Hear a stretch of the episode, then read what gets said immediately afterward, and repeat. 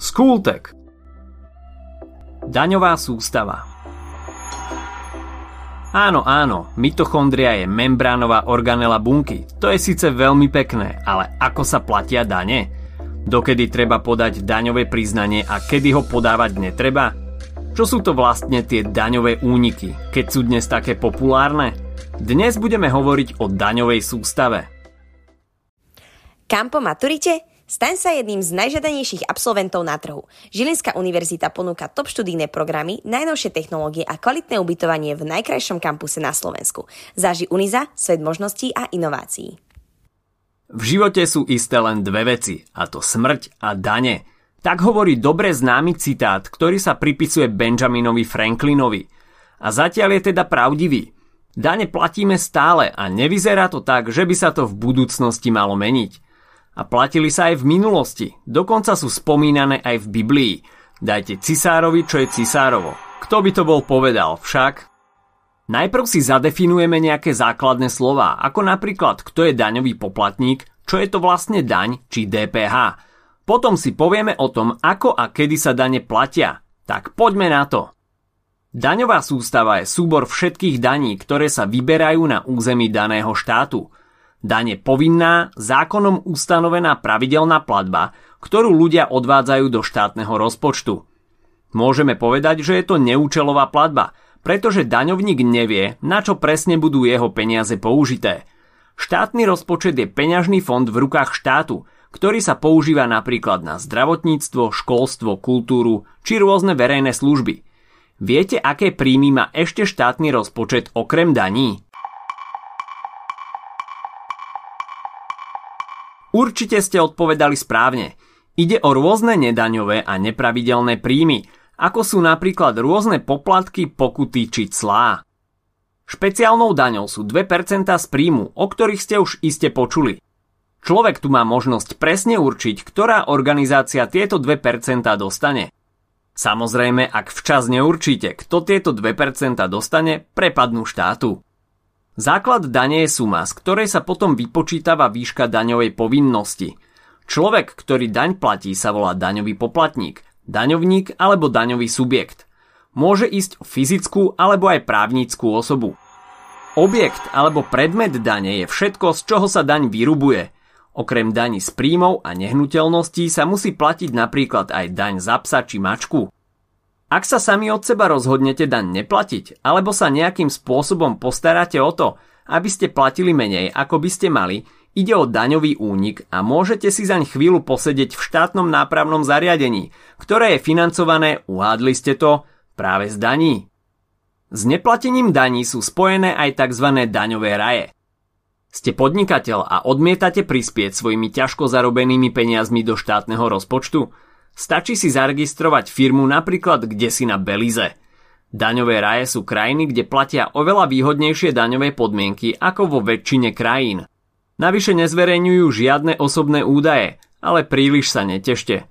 Slovensko je malá krajina a ak si niekto takto zjednodušuje život, skôr či neskôr sa na to príde a potom budete na titulných stránkach rôznych prestížnych časopisov a nejakú dobu bude na vás každý ukazovať prstom – potom sa na to ale zabudne a život pôjde ďalej.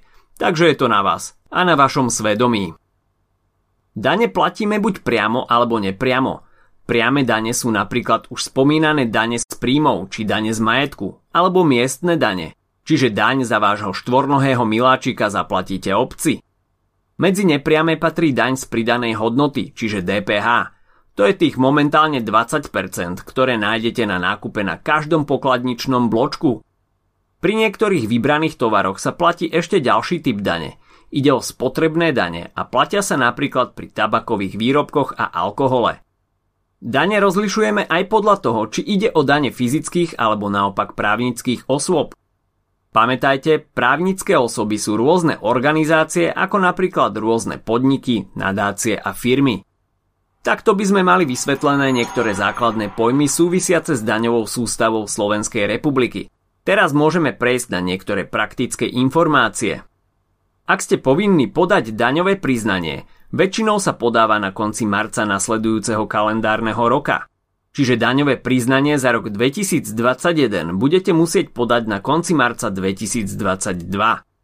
Daňové priznanie nemusia podávať tí, ktorých príjmy za jeden rok nepresiahli sumu 2255 eur a 75 centov, alebo tí, ktorí mali príjmy len na území Slovenskej republiky a požiadali svojho zamestnávateľa o vykonanie ročného zúčtovania. Ak vám vznikla povinnosť podať daňové priznanie, urobíte tak na daňovom úrade alebo jeho pobočke.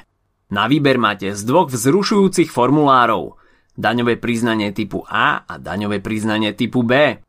Daňové priznanie typu A podávajú daňovníci, ktorí mali príjmy len zo závislej činnosti, čiže na základe pracovnej zmluvy.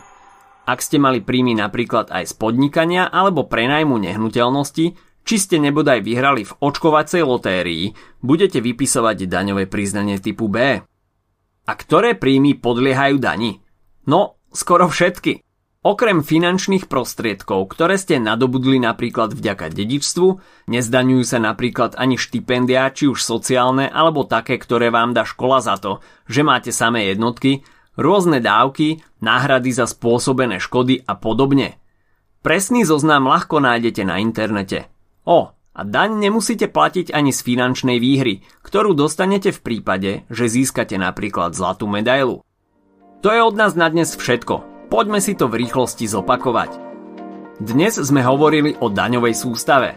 Najprv sme si zadefinovali základné pojmy, napríklad čo je to vlastne daň, na čo sa používa štátny rozpočet, čo je to DPH, kto je to daňovník a čo sú to daňové raje. Rozdelili sme si dane na priame a nepriame, rozlíšili sme si dane fyzických a právnických osôb. Ďalej sme si povedali, kto a kedy má povinnosť podať daňové priznanie a dokedy tak treba urobiť. Povedali sme si, kedy treba použiť priznanie ktorého typu a zistili sme, že ak vyhráte zlatú medailu, tak nemusíte zaplatiť daň z finančnej odmeny, ktorú za tento skvelý športový výkon dostanete. Ak sa ti dnešný podcast páčil, nezabudni si vypočuť aj ďalšie epizódy z Kultegu alebo našej série Hashtag čitateľský denník, v ktorej sme spracovali dve desiatky diel, ktoré by si mal poznať. Potešíme sa aj, ak nás ohodnotíš na Apple Podcasts, napíšeš komentár na YouTube alebo dáš odber na Spotify, aby ti nič neuniklo. A nezabudni o nás povedať kamošom. Počujeme sa pri ďalšej časti Skultegu.